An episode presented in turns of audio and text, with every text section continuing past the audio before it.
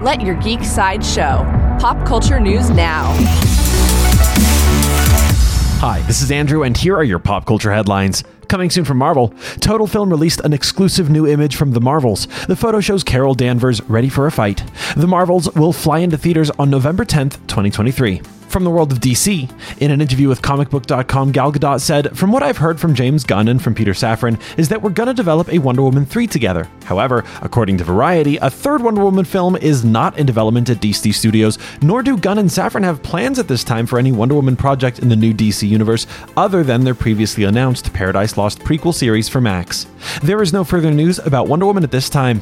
New from Marvel, Marvel shared an entire episode of their series Marvel Studios Legends on YouTube for free. The episode follows Wanda Maximoff, also known as the Scarlet Witch. This is the first episode of the series. All 40 episodes of Marvel Studios Legends are on Disney Plus now.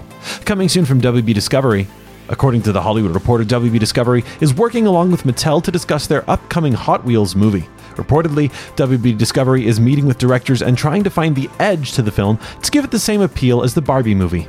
There is no further news about Hot Wheels at this time.